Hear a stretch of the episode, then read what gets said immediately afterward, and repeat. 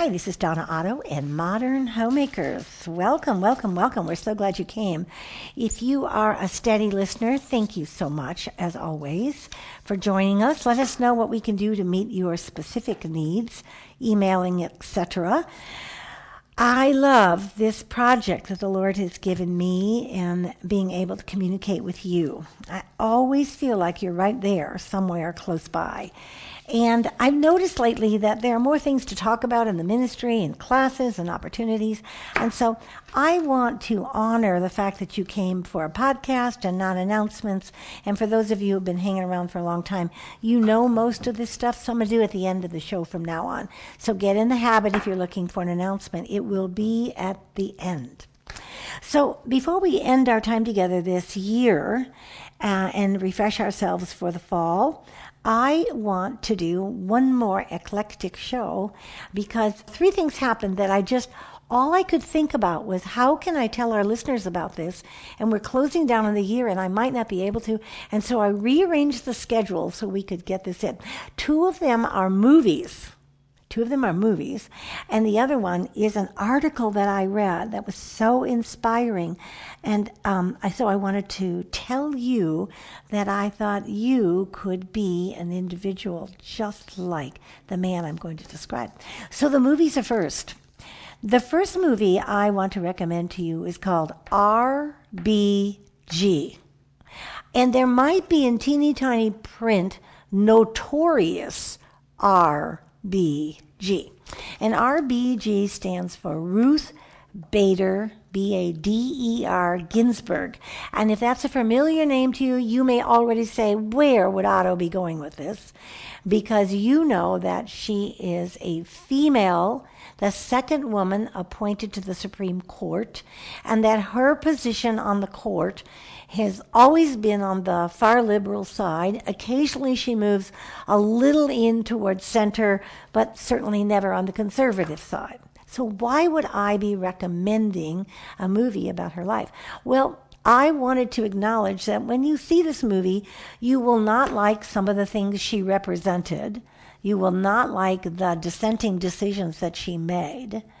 But I think those items will be so overwhelmingly covered by who she was and how she did her life and the impact of one small woman and her mother's influence. So she was born into a Jewish home. She's 85 years old, as I said, the second woman to uh, join the ranks of men on the Supreme Court after decades and decades of only men. And uh, she's a tiny little thing, maybe five foot three inches tall, married, and has two children. And as I watched this movie unfold, I was so inspired by two specific things. And the first one was that she had a mother who said to her, often and always, that she should never speak out of anger and she should always act like a lady. And my smile just went from ear to ear because I thought that is such a Christocentric belief system. And they were a part of the Judaic belief system, certainly, and they would have been God's principles from Old Covenant. But here's was this woman who is no doubt in most people's minds categorized as a liber, a feminist, a woman who stood up for women's issues. And she certainly did. She stood for the liberal side of women's issues. But how she did it were three things that I found that were very conservative. The two of them that I just mentioned to you that were her mother's insistence to her. One, never speak out of anger. Shall I stop right there and let you pause and say to yourself, how many times have you spoken out of anger? And what did it benefit you? And in the end of her life, she's and the film is really a documentary but in the best form of a documentary because it has many many clips and of course she's still alive and it's not one of those boring sort of set up documentaries she's lived her life with that motto and it has served her well the second was act like a lady and i thought i wonder what a lady looks like to a woman who would be considered a liber. And then you see these portrayals of her. She was a committed wife. Um, she married a man who was perhaps her equal in intelligence and but both of them went to Harvard Law School. She finished law school first. She then worked and supported him in ways that he could finish law school and he turns out to be a tax attorney with a personality my husband is a retired tax attorney, and he says there aren't too many of those around. My husband is one of them, of course. And not only that, then had two children who she was devoted to, and the film indicates they were devoted to her. So being a lady to her was being a married woman, supporting her husband, bearing children, and raising those children. Not being angry does that sound like everything I've ever taught you? Everything I've ever suggested that you behave toward other human beings about? Having a supportive husband is an incredible gift. A man who looks to you as an equal and says, What has God called you to do? That's an incredible gift. But I also think it's a gift that many men would like to give women, but women don't know how to receive it. And I saw in this film a ladylike, non angry, pro woman woman who understood what it meant to receive someone's full support.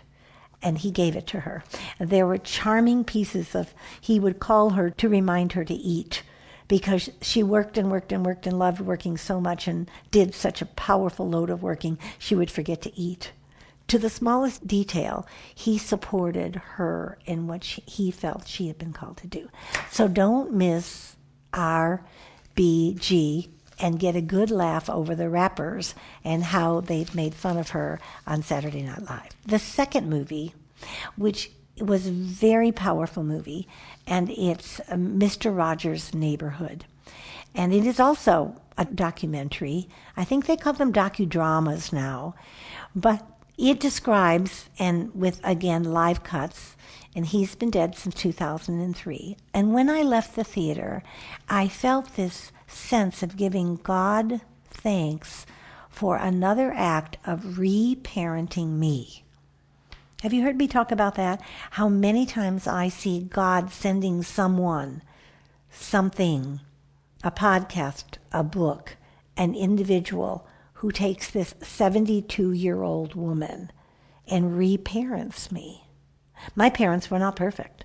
And my parents perhaps had more flaws than the average parents. But there are no perfect parents except our Heavenly Father. And when we submit ourselves to Him and say, Here I am, take me, for my entire life, take me, then I think he is in the business of reparenting us and in the most unusual ways.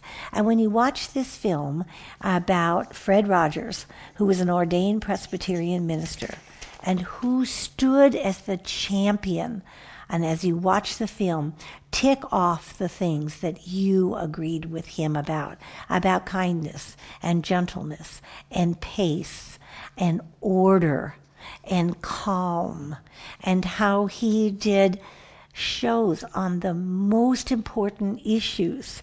Uh, they showed the one particularly, and, and, I'll leave it at this, was um, a small little swimming pool. You know, the kind you blow up, inflatable swimming pool. You put your feet in, maybe you put a six month old to sit in it. That's all. And you see Mr. Rogers, and he's got a hose, and he's got his feet in the pool and his pants rolled up. And then you see a regular character on the show come in who's a black man. And he says it's a hot day, and they say it's a hot day. And Mr. Rogers says, Would you like to come and share my cool pool for your feet?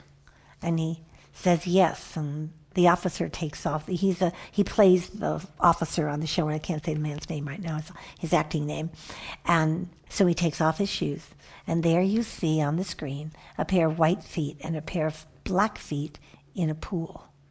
And in the 60s and early 70s, when there were riots because black individuals got in public pools and they threw chemicals into the pools to try to get black people out of the pool. And here was this soft, mild mannered man saying to children, Won't you be my neighbor? You are my neighbor. Come and put your feet in my pool. It doesn't matter what color your feet are. and you, you'll see item after item. So watch for it, look for it, don't miss it. It may not stay in your theaters very long. I saw many personal influences in my own life, inspirations, reminders of why I do what I do. But more than that, I felt God reparenting me personally. So don't miss those two films. This, the last thing I want to say is I read this very long article about a man. His name is Nick. That's all I'm going to say about him. And Nick was a single man, never been married, lives in Phoenix. And one day he was walking down the street and saw a young boy who he felt was homeless. And he stopped and he said, Is there anything I can do for you? And the young boy didn't believe that he was bona fide and certified and real. And so he was very shy with him. But, but Nick was determined. And he said, Well, if there's something I can do, let me know. And I think he went and bought him some food. And he brought back the food. And they engaged in a conversation. And the next time Nick went by there, the boy lit up. And Nick said to him, It's awfully hot. Would you like to just come by and take a rest in the, in the cool house? And the kid was dubious, but he said yes. Nick nicknamed him Bug. Bug.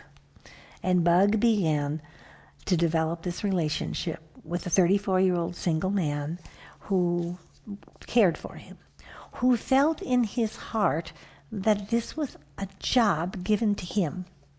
Can you imagine? It doesn't say anywhere in this article about his faith, but I have to believe in my own heart and my own faith that some voice said to him, Do this. Some inner voice that uh, allowed him to do the right thing to help someone.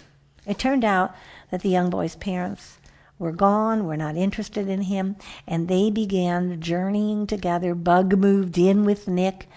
He enrolled him in school. He bought him clothes. There was no way to find anything about him. And finally, something registered in the school system that registered in the state system that found that he was a boy with no parents and a ward of the state.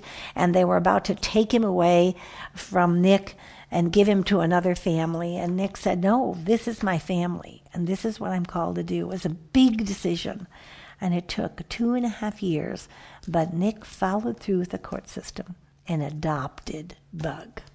And Father's Day this year, they celebrated their fa- first Father's Day together.